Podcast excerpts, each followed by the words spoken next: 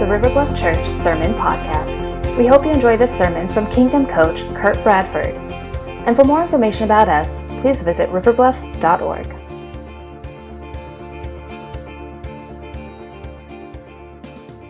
you guys are, are, in a series called Transformational Church, and what I want to talk to you t- today about is, is that very idea. So, if you've got your Bibles, open it up to a very familiar, hopefully, passage in Acts chapter 1. We're going to just read one verse there. And then a little bit later, I want to refer to two other verses that are in the book of Isaiah, but they're also in your outline. In Acts chapter 1, verse 8, um, the verse is on the screen. Would you read this with me? And read it as, with your full voice. Don't give that little girl voice. Well, read it, you know. You ready? But you will receive power when the Holy Spirit has come upon you, and you will be my witnesses in Jerusalem and in all Judea and Samaria and to the end of the earth. This is the word of the Lord.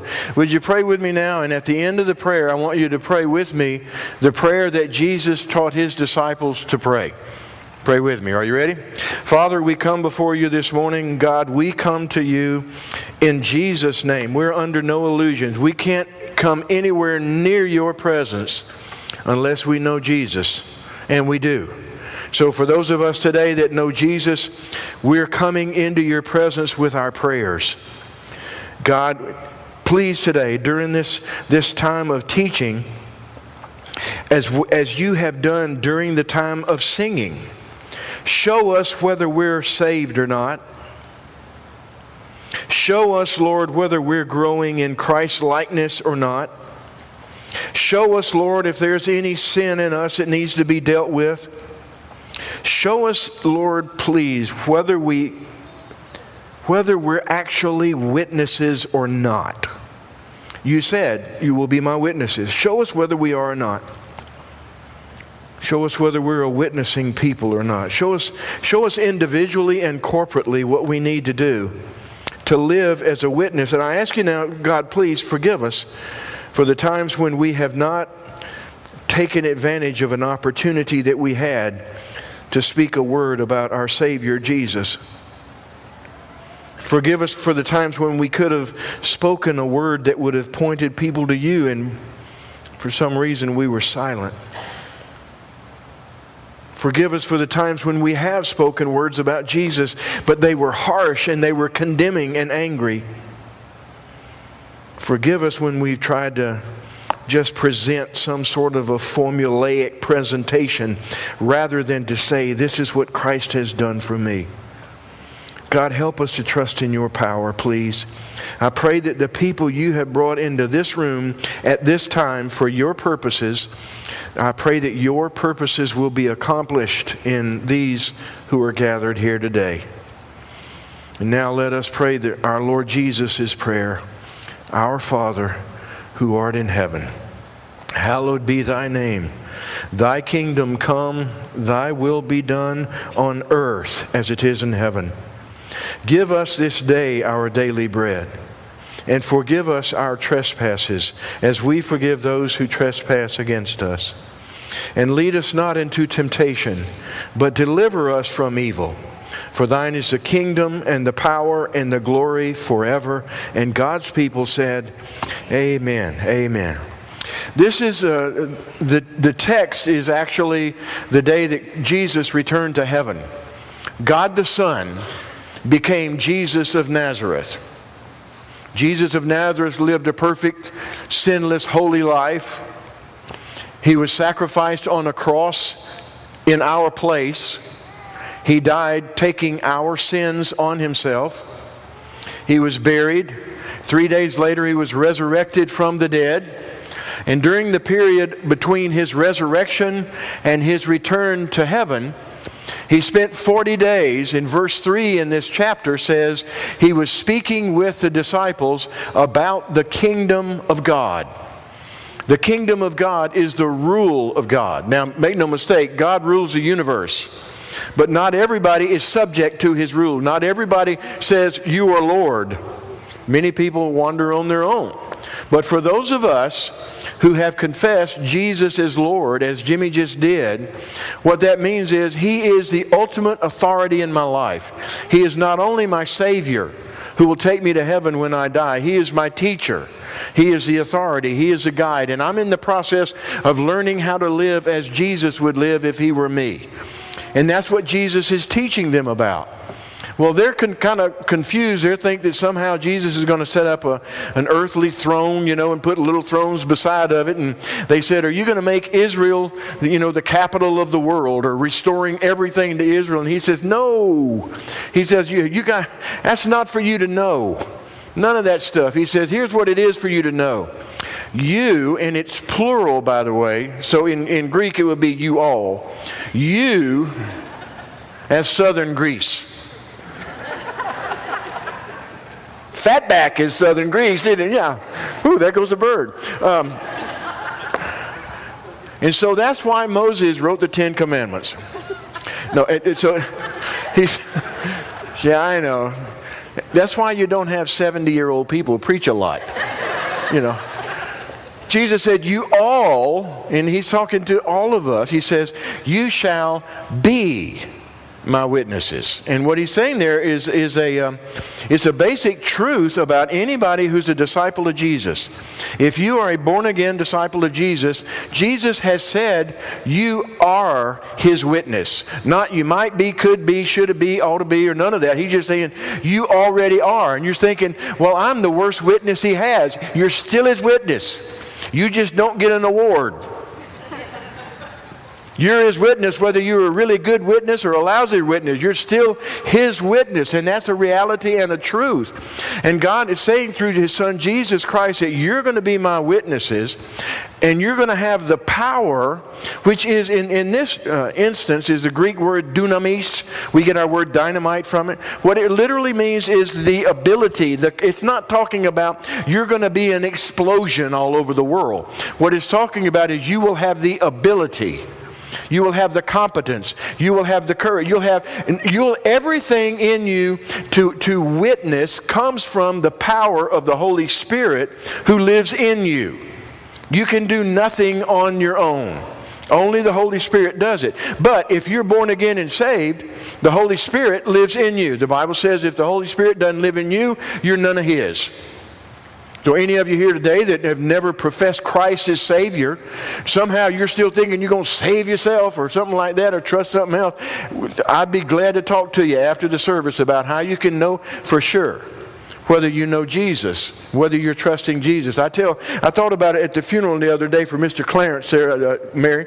I was thinking about that one of the things that I think we do. Clarence told me he he loved this part of when I do a funeral, the part where I, somebody asked me, "Why should I let you into my heaven?" I tell him I'd grab the robe of Jesus and say, "I'm with Him." I, you never point to your own works for your relationship with God. You don't you point to Jesus. We are saved by the grace of God through faith in Jesus Christ. That's, that's how we are saved. And Jesus says in his past, if you've been saved in that way, then you are a witness. It's not that you really are going to try to work up to some point where you're really so good you get to be a witness. You're one now. You're one now. Christ says we're going to be witnesses. Well, the thought occurred to me why do we have to preach sermons like this? Why do preachers have to preach this message? I mean, seriously, why does, why do preach, how many, uh, I no, Red was telling me, Red, that's my wife, for uh, folks that don't know. Red told me this morning, she writes in her Bible, uh, whenever somebody preaches, she writes the date and who the preacher was on that particular text. And she, she found in there that uh, I had preached on it four times. Joe did an entire series back in 2016. I think there were like four verse, four uh, sessions on Acts chapter 1, verse 8. And so I asked the question, why? Why do we need to preach so much on this particular text? And I came, I came to the conclusion, Kurt's opinion, the reason we have to do that is because we don't really believe we are witnesses and in our list of priorities the things we need to do, it's like number 12. or maybe number 14 out, out of a list. You know, it's got, we got, you know, go to church, get a job, you know, buy Joe some candy, all the kind of, and down here, witness. Tell somebody else about Jesus down here. And I thought about that and I said, yeah, boy, what's the matter with that church? and I'm talking about the capital C church there, not, not y'all. Of course, there's obviously nothing wrong with y'all. Preached it four times. Joe's preached it too. So I, I, got some insight into this a couple of weeks ago. I did a uh, revival. Now, any of y'all remember what a revival is? Remember that? You know, we uh, we haven't done one here because we've been in a state of revival for many many years now, and so uh, I was actually uh, needing some Southern gospel music, and so uh, uh, so I preached a revival in a little town called Sycamore. Any of you ever heard of Sycamore? Nobody. How about Fairfax? Oh, got a Fairfax over here. Anybody else heard of Fairfax? No, there's two. That's two, three. All right, three people. How about this? Have you ever heard of Barnwell? Barnwell, South Carolina. Have any of you ever heard of Columbia? well, I, I well, I had to get some hands up in the air, you know. When I call on my preacher buddies, I could say, man, they always raising the hand. Praise the Lord, praise the Lord. I preached a revival in this little town called Sycamore in a little small church that had about 50 people in it. And the closest place to stay was 22 miles away in a town called Barnwell. And the, the only hotel there where I could stay was a hotel that all the doors open outside. You know, my wife Joyce, she won't stay at a hotel where the doors open outside. They've, they've got to, you've got to have a hallway where you can get in that way. I mean, which I, it still doesn't make sense to me. Do you think criminals don't know about hallways? I mean, you know, I can see criminals coming up saying, let's rob this one. Oh, no, they have a hallway. You know, so, so anyway, I stayed, I stayed there and I, we checked in that afternoon. And uh, when we checked in, the fellow that was, that was the host at the hotel, the, the owner actually, um, was from India. And I met him and I got to know him, and I, I, I didn't get his name right, but, it, but he told me to call him Sonny. He said that would be, most people there call him Sonny. I said, okay, Sonny.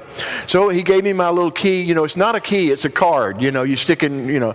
So he gave me my key, so I'm going around and I'm going to wherever my room is, and I'm passing by, and I pass by three guys, three Middle Eastern guys that are barbecuing something. I'm not sure what. They were barbecuing an animal of some sort.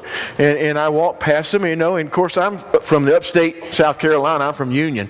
And I said, hey, you know, you know so, sound like Gomer Pyle, you know, you know, hey, how y'all doing? You know, that sort of a thing. But, but anyway, you know, they just stared at me.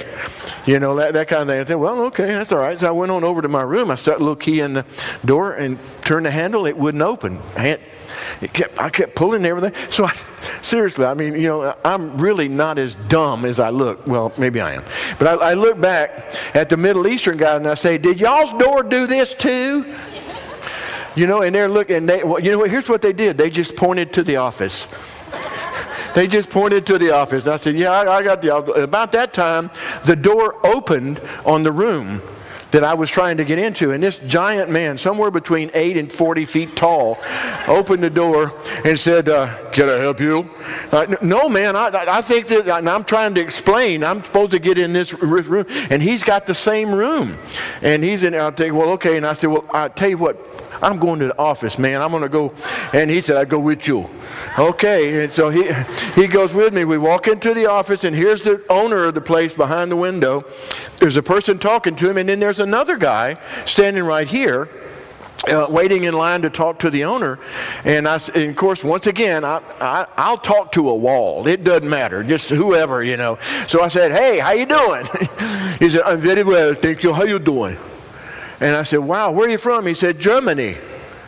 Oh, really? What are you doing here in, in America? He said, Well, I'm working here. Same as my Nigerian brothers. We're working here. I said, Oh, wonderful, wonderful. So we got it all straightened out. Went in there, and I finally get my key. I go back and move into another room, change there, go preach at the church that night. And I come back to the, to the room that night, and for some reason, they're trying to save money on the lights. So there's no lights outside. You know, so, uh, you know, that's when I got my phone out. You know, thank Jesus for that flashlight on that phone right there. And I'm, I'm shining, shining my light trying to find my room, you know, and I'm looking around me everywhere I go. There's somebody, you know, and finally I got inside of my room and I'm over there, I, seriously, I'm counting how many locks on my door I have. I'm looking at the line, I'm making sure, and then I go over there and I make sure that curtain's all the way closed. And then I'm sitting in my chair. I'm a 70 year old man. And I'm sitting in a chair like this saying, Man, I hope I make it through the night. And, it, and it occurs to me that what I'm thinking is there's nobody here like me. There isn't anybody here like me. I mean, uh, I've encountered people from four different cultures. The Holy Spirit then did a number on me. Oh, hey, Sandy. I love you too. um, see, you can text the preacher. I'll give you Joe's number if you want it. Uh, the Holy Spirit did a number on me and uh, just convicted the dickens out of me. Because what here's what I heard the Holy Spirit say you never once thought about sharing Jesus with those guys. Preacher. All you were concerned about was your own personal safety. And, and I wasn't in danger. I got to know some of the guys. I wasn't in danger at all. It just, it just that I was in a situation where I, I actually was afraid. But I never thought about sharing Jesus. I never thought about saying, Where are you from? Uh, do you follow a religion? Uh, would you like to have a cup of coffee? And the Lord showed me, He showed me something there really that answered the question, I suppose. Why is it that we preachers have to preach on witnessing? Why, why is it that we have to talk about it? Why is it that we have to bring messages hoping that you'll that you will leave here and tell someone else about Jesus? Why is that? And I came to a conclusion. It's not scripture, it's, it's my opinion. There are some things in my life I do because I have to. And then there's some things in my life I do because I ought to. They're the right things to do. And then there's some things in my life I do because I need to. I would be worse off if I didn't. There's a lot of things that I do because I have to, ought to, or need to, like flossing my teeth, or taking a bath, or a shower. taking a bath in years. Some of those things, perhaps I think we look at witnessing as something we, that is in the category of have to, ought to, need to. For example, I have to go to wit. I have to go. It's Tuesday night. I'm a member of the church, and the church goes knocking on doors. I have to go. I'm the preacher. I've got to go. or, you know, I really know I ought to go to church. I ought to go tell somebody about Jesus. I know that's, that's, what, that's the right thing to do. Go tell people about Jesus. Or, I'm going to go tell people about Jesus because if I don't, I feel bad. And I'll feel guilty. And, and, and I won't go to the messages where they're going to talk about witnessing. So I have to, ought to, need to. But those other two things, there are other two other levels of motivator for me of why I do what I do. That is because I want to. Or even beyond that, because I love to. For example, I, I get up early in the morning and make some coffee and go to the scriptures, not because I have to, I ought to, or, or I need to, but because I want to. I actually, I can't imagine living without starting the day that way. I, I love to. You know, and there are other things. So what I'm thinking is maybe we've communicated the wrong motive for witness. Maybe there's a higher motive for sharing your faith than have to, ought to, need to. And that's where the Isaiah passage came in. And I, and I was studying this while I was there at, this, uh, at the hotel. In Isaiah 43, Isaiah is speaking to the nation of Israel, God's people. And what he says to them is, You are my witnesses. Does that sound familiar? Just read that in Acts 1 8, didn't you? Same God, God the Son, same God. You are my witnesses, declares the Lord, and my servant, whom I have chosen that you may know and believe me and understand that I am He. Before me no God was formed, nor shall there be any after me. I, I am the Lord, and besides me there is no Savior. God says to Israel, I am God. There is no other God. I am Jehovah God, the God who has revealed himself to Israel. And in our case, the God who has revealed himself in Jesus. That there, that's the only God. Not one of many gods, but the God. That's the Christian faith. Isaiah is saying this to the people of Israel. But now jump back up to verse 4. It says, This is still the Lord speaking. Because you are precious in my eyes and honored, and I love you, I give men in return for you, peoples in exchange for your life. And you're thinking, well, wait a minute, what people is he talking about that he gave? And what he's talking about there is that for the nation of Israel, God chose the nation of Israel to be his people. And then he uh, t- took them into what was called the, the promised land and he drove out the people using them. He, he gave them the, the, the, land and defeated their enemies, and people, he gave people for them because they're his chosen people. But now, if you want to apply that to the Christian church, is God is saying, I gave my son for you. I gave my son Jesus for you. I am the Lord God, and I have given my son for you. But notice that those little phrases in there that go, You are precious in my eyes, you are honored, and I love you. When I read through that, see, in, in applying this text, which I believe is appropriate in this context, to apply this also to the church. So I, I think it is appropriate to say that God says to you, Christian, you are precious to Him. You're like a treasure to Him. And you have been a treasure to Him ever since the day He created you in your mother's womb. You are a precious treasure to God. And just to be sure that you understand, God says, I love you. And that's not just a warm, fuzzy feeling. That's the uh, shalom type love or agape type love that is sacrificial and it looks to your well being. God says, I love you. But I got stuck on that middle phrase there, because you are precious in my eyes. It's like it reads grammatically, because you are honored. And I said, well, wait a minute. What does that honored mean? Is that talking about God? We should honor God? So I kind of checked out the tenses and everything. It's in Hebrew. Checking that out. And it's really, you know who he's talking about is honored? His people. You.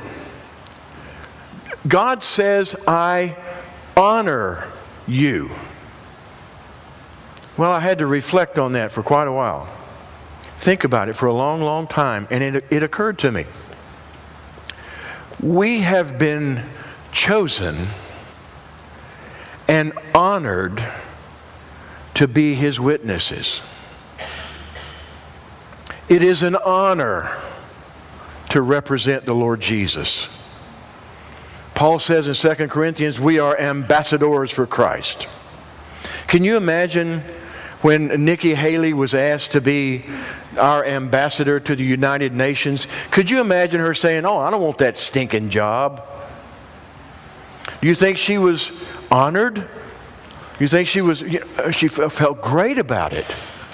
See, what, what Jesus is saying, I think, through both of these passages is that it, for you to be a witness of Jesus Christ to other people is not a duty, it's not a chore, it's an honor. It's an honor. You represent the Lord Jesus. And just so you'll know, there are no other people or institution or organization on planet Earth that has been called and sent to represent the Lord Jesus to the rest of the world except His church. And that's the capital C church that transcends denominational lives, lines. It is all based on faith in the Lord Jesus Christ. You are His witness. It's a whole different motivation for sharing your faith, other than the fact that, you know, I have to, I don't want to feel bad, it, make all that kind of stuff. So now thinking about that, what, what can we do in order to remember this? Because this is, this is why we preachers have to bring it up every now and then because we forget it. That we are His witnesses, that we represent Him, and that it is an honor to represent Jesus. Let me give you a couple of things that will help you remember, to remember these things. Remember these things. Number one, prayer precedes witness prayer precedes witness. Now, what that basically means, just to, listen, the Bible tells us no one can come to Christ unless the Holy Spirit draws him. So that means that before, before you're going to be a witness who is effective, you're going to need to pray long and hard about being a witness and about the people for whom you are praying for the people to whom you will witness. One of the things I've discovered, you know, I'm doing this ministry now where I, I work with pastors and churches and different things, you know, different contexts and uh, different areas. And one of the things I've discovered, I mean, in, in conversations and everything, one of the things I've discovered is that the average church, and I I'm primarily working mostly with Baptist churches, although I am working with several Pentecostal churches and several others. But one of the things I've discovered is that we, we seem to, and this is general, I mean, there are exceptions, I know, but I think we pray more for the sick than we do for the lost. I, I think we pray more for personal needs than we do for people to come to faith in Christ. You know, and, and by the way, just those of you that uh, were not here when I was pastor, uh, the people that are here, they'll tell you when I was pastor, the Lord preached these sermons to me long before you got them. So he said to me, listen, you know, just like that instance at the hotel, you know, it never occurred to me to be, to be a witness or, or even pray about them. But we need, we've got to be people who pray for those who are lost. Uh, this morning, I've got an app on my phone that I pray for what's called unreached people groups. These are people that don't know Christ, and, and there's less than 1, 1 to 2% of Christians in that people group. I prayed for a group called the JAT, J A T, in uh, Pakistan that they're, they're, it's a Muslim country. And there's somewhere in the neighborhood of, I think it's 20 or 21 million people that are of that culture, and somewhere in the neighborhood of less than 100 Christians. So I prayed for them. Now, some of you might say, well, well, well that's nice. Pat Jonehead, bless your heart, that's really nice. Listen, I believe if the Jat are ever going to come to Christ, there needs to be some bald preacher in Charleston praying for the Jat in Pakistan. And if you have members of your family that you want to lead to Christ, you got to go to God before you go to them. You got to make sure you've prayed for them because prayer precedes all of these other things that we're talking about here witness. The second thing you need to remember is that we witness by living the Jesus way. That is one of the ways we witness. You, you show what you believe by the way you live. We say what we think, but we live what we believe. People, people see the way you live, and that tells them what you believe. So if, if you're like a, if you're a very selfish person, if you're always thinking of yourself, uh, if, if you're not very generous, if you're not very forgiving, and you want to witness to that person about Jesus, you might as well hang it up. You're not going to get anywhere because your walk talks and your talk talks, but your walk talks more than your talk talks. People see your walk, and that speaks louder than all the words that you're saying. The life you live is what will bring people to Christ. I, I came to faith in Christ because of the life of my wife. Those of you that know Joyce, uh, I call her Red, but those of you that know Red, uh, her life, she, and it wasn't because she was some Bible thumper beating me over the hell, I mean, over the hell, over the head.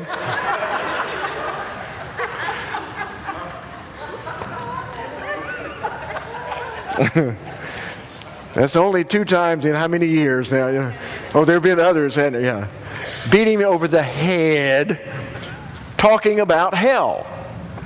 I mean, she didn't do it that way. The way she did it was I saw in her the fruit of the Spirit. love, joy, peace, patience, kindness, goodness, gentleness, faithfulness, self control. I saw that in her. And then the witness to Christ was much more profound because I saw it in her life. But then I've got some friends that they had a grandson that came to live with them that had not been in church or any kind of religious persuasion, and that grandson lived with them, and within a year, that grandson made a profession of faith and was baptized right there. And the primary testimony was the life of the, of the people that he was living with, his grandparents. You see, your life speaks volumes. Your life is a witness. And, by living the Jesus way, it makes a difference. I was I looked it up this morning and I found a song. This this will blow some of you away. I mean, old people, you won't understand it at all. But um, you notice I call them old people. you guys. This song was first recorded by a, a fellow old guy named Frank Sinatra. Yeah, he's an old guy. I mean, he's a, he's a dead old guy right now, but he's an old guy. Um, but then it was recorded a little bit later by a group called the Sex Pistols. Sid Vicious and Sex Pistols recorded it. And it was most recently recorded by Jay Z. It's a song that the title is My Way. I did it my way. You know, I, I knew, and, and part, of this, part of the song is I have no regrets because I did it my way. I did it my it's, it's a very proud. I did it my way. And there's this one line, uh, uh, this last, it's the last verse. What is man? What has he got? If not himself, he has not. To say the things that he truly feels and not just repeat the words of one who kneels. I'm not going to be one of those who kneels. The record shows I took the blows and did it my way. I can see a person who lives that way standing before the Lord Jesus, Jesus when he comes to judge all. And he says, The record shows, and Jesus says, Yeah, I got it right here. I've got it right here. You have never kneeled to me. So some of us live in a way that is based on our worldview or what we think happens uh, along those lines, but the way that we live is a primary witness to what we, we believe. You know, what's that line from that old poem? Just when life will soon be past, only what's done for Christ will last. Your life speaks, you know, praying before them, but you witness also by sharing, by serving other people. All of your acts of serving are acts of witness. When these folks go down there to Florida, they're to, they're witnessing. They will. They're witnessing to the goodness of God. They're witnessing to the love of God, to the grace of God, to helping people you don't even know. They're serving. And they're not going to serve the people in Florida in order to get something out of it. In other words, they're not serving saying, now look, we're going to serve you. Now, if we have a disaster, you come to help us, okay? It's not that kind of, it's not a reciprocal thing. They serve because that's what we are. We are servants. We serve. That's what we do. And when we serve, God uses that and blesses people. There's all kind of places here. Third Sunday, Low Country Care, you name it, all of the places where we serve, every one of these we serve. So you can you can actually witness by your prayers, uh, by the way you live, and by your serving. But this fourth thing, if you don't do the fourth thing, you may miss it altogether. Here's number four we witness by telling others about Jesus. We do not witness to, uh, about our church. Now, don't hear me, don't hear what I didn't say there. You certainly can invite people to your church. But our, when we tell people about what God has done, we're telling him about what Jesus has done in our lives. That's, that's your testimony. Here's what God has done in my, here's what God did in Jesus. And I, and I have trusted that, and I base my life on that completely. And I'm, the, right now, Jesus is the boss of my life. And that's how I'm living my life. It's not holding them down until they confess Jesus. We did a, a, thing several years ago. I, don't, I, I tried to find out when it was, but several years ago we did a thing called Convoy of Hope. And we gave some, gave some food and clothing and everything. It was downtown. And we helped, um, several thousand people got food or, or clothing or something along those lines. It was really cool. But one of the things we did that I just, I, I just totally disagreed with it, but I wasn't in charge, so nobody asked me whether I liked it or not. But they had, to, they had this tent that you had to go sit in before you got the food or the clothes. And in that tent, they had a preacher who was doing a gospel presentation. And, and you had to listen to the gospel presentation to get the food. That was a condition. No listen, no food. No listen, no clothes.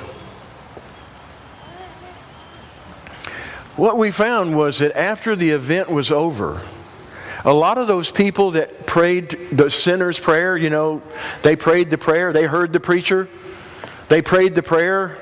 What we discovered was that almost all of them, almost, not all, but almost all of them did not connect with the local church, did not continue to follow Jesus, and they, they would go from place to place getting saved so they could get the food. You see, you cannot force somebody to trust Jesus. It's the work of the Holy Spirit to convict someone. And then what you do is you work with the Holy Spirit to share your testimony and to share the gospel. And you speak the truth, but you speak it gently in love. And you see people saved. But listen now, I am all for everything this church does that we call the out where you're serving, low country cares, third Sunday, going on missions, everything that we do, I'm for every single bit of that. But listen, if you don't tell them about Jesus, what you've done is a good deed, period. And the whole world does good deeds. Atheists do good deeds. Lost people do good deeds. We are disciples of Jesus Christ. We are witnesses of the resurrection, witnesses of the power of Jesus. We are His witnesses sent to tell people not about our church, not about ourselves, but about the Lord Jesus. We are witnesses. And that's what God is calling you to be today a witness. A witness. Um, I was so thrilled when I heard about Joe doing that circle of accountability where you know we're accepting you know we're going to what we're going to do we're going to be responsible. And we're because i'm a part of this church we are we're going to be responsible to see that everybody within a certain radius of this place will have the opportunity to hear and respond to the gospel. We're going to do that. That's what we're going to do. I was just thrilled with that. But that didn't lessen the challenge god gave to me to say listen you need to share your faith more you need to watch for opportunities to tell people about Jesus. And my response? Yes, sir.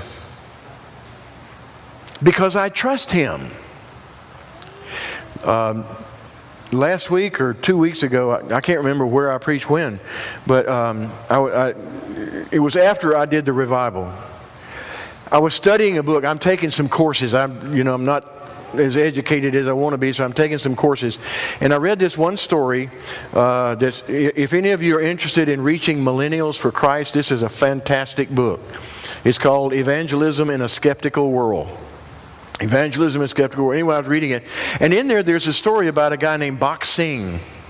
His last name S I N G H, B A K H T, Bakht Singh.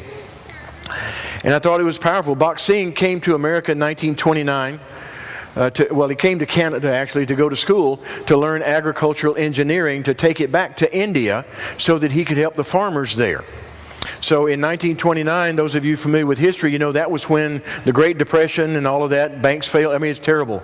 Well, anyway, so Bakht Singh lost uh, whatever income he had, and his family in India lost everything that they had. So Bakht Singh was homeless.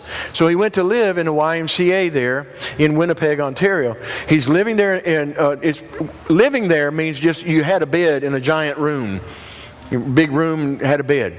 Well, there was this one guy that would come to the YMCA, didn't live there, but there was this one guy who would come periodically that was always happy.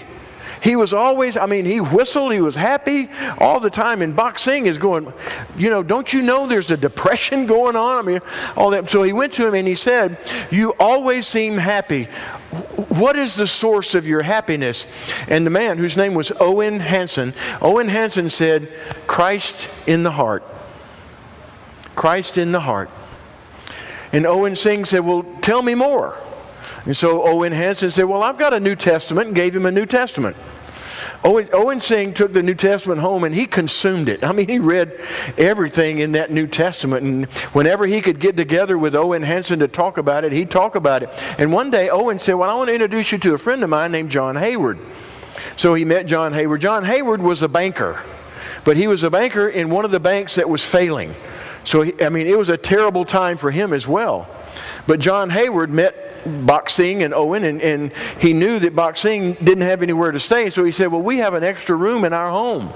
How about if you come and live with us until you finish school? And Singh, of course, said, Oh, sure, wonderful. Now, going to live with John Hayward's family meant that he participated in whatever the family did. So if it was supper time, it'd be supper time. And Hayward's wife even learned how to cook some Indian dishes so that he would feel more at home. That also meant that he would sit in on their devotional times. They had daily devotionals where they'd read the Bible and pray, and they would invite him to church. They didn't make him go, but they would invite him to church. And he said, Well, I'm curious, I'll go. So he began going. Two years later, two years later, Bakht Singh prayed to receive Christ as Savior and was baptized in that church. About this time, a little bit after that, he finished his studies and returned to India. When he got to India, his family disowned him. They were devoutly Hindu. And they said that, you know, you will not, you will not even come, you're not, basically they said, our son is dead because you have become a follower of Jesus. So they said, you can stay here if you'll quit talking about Jesus. And there's a great quote. Singh said, Would you also ask me to quit breathing? So he left and he found a place to live, and then he led the person there to Jesus. Then he led a couple more people to Jesus, and then that person led a couple more people to Jesus, and a couple more led people to Jesus.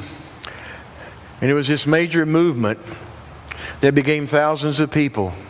Bakht Singh died in the year 2000. At his funeral, 700,000 people came to the funeral who had been led to faith because of this man coming back and telling one other person about Jesus. It occurred to me remember the hotel guy, Sonny? He's from India. So I said, Well, Sonny, this is Pastor Kurt. Remember I stayed there with you? Oh, yeah, Pastor Kurt, how you doing? Yeah, I'm doing great, doing great. I just wondered, um, Sonny, have you ever heard of Singh? Sonny laughed.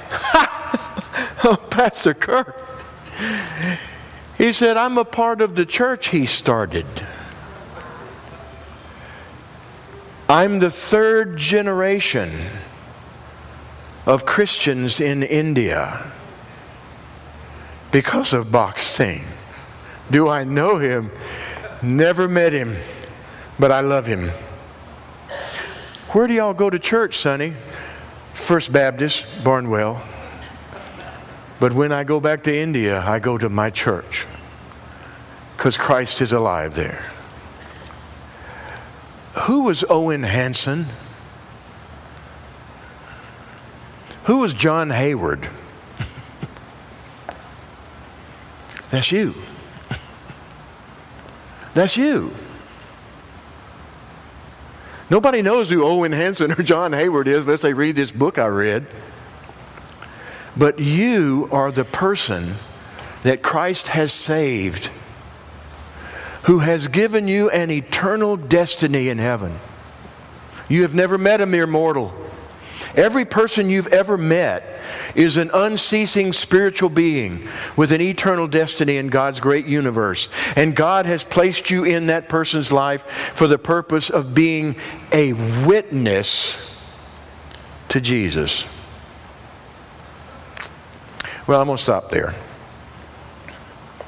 I want to do something that uh, is not very River Bluffian.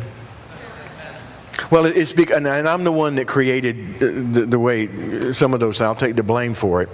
But I'm gonna I'm gonna pray a prayer, and I want you, I want you to bow your heads and pray with me. But I'm going to say a phrase. If that if that is your prayer, I want you to say "Me too." Now, not not out loud. You know, very soft. Me too. Now, don't say because you, you know, yeah, I better say me too. Somebody will notice I did. Nobody's going to be noticing. Besides, it's none of their business anyway. But I'm going to pray four phrases, and they are um, they are commitment phrases. I want you to know that by that you're not making a commitment to Kurt. that these are commitments to Jesus. So, would you pray with me? Close, close your eyes, please, and bow your heads.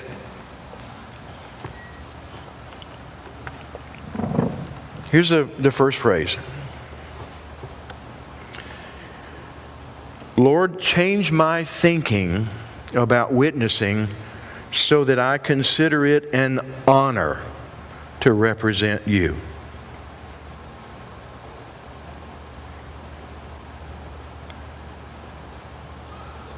Second prayer Lord, open my eyes to see people the way that you do.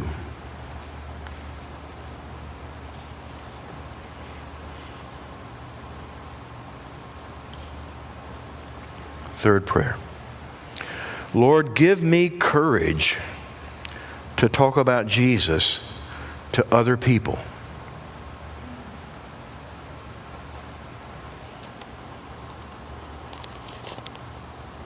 And the last, Lord, please use our church to reach this community, this nation, and this world with the gospel of Jesus Christ.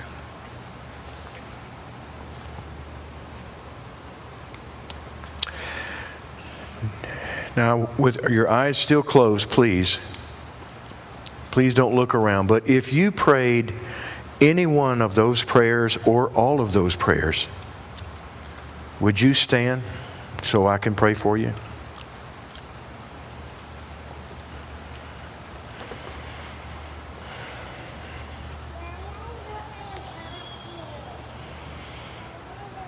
O God, our God, before you stands people who have seriously considered the commitments that they made for many of us, Lord, we know this means we've got to learn how to do some stuff. We've got to repent of always thinking about ourselves. We've got to learn how to share our faith in, in gentle and loving ways. God, I pray for every person who is standing now that you would move in them to carry out whatever they've committed to do in the last few minutes.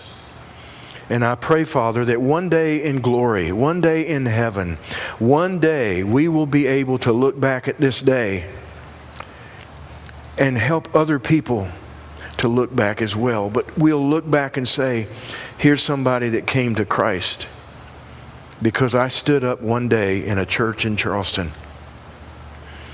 Here is somebody that is in heaven because I stood up one day in a church and decided I was going to tell them about Jesus or I was going to pray for the lost.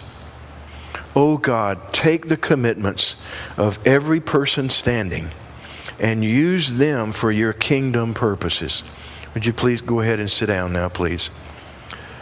Father, I pray now that really, Lord, I'm asking you, make this church into a place where we're not satisfied until we see people being brought into the kingdom, when guys like, like Dave and guys like Guy and Joe and Terry, where they get to baptize people, because people have come to faith in Jesus.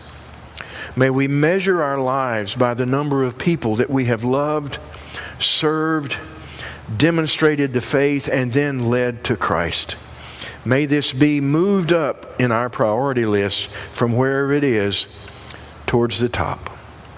I pray this prayer in Jesus' name.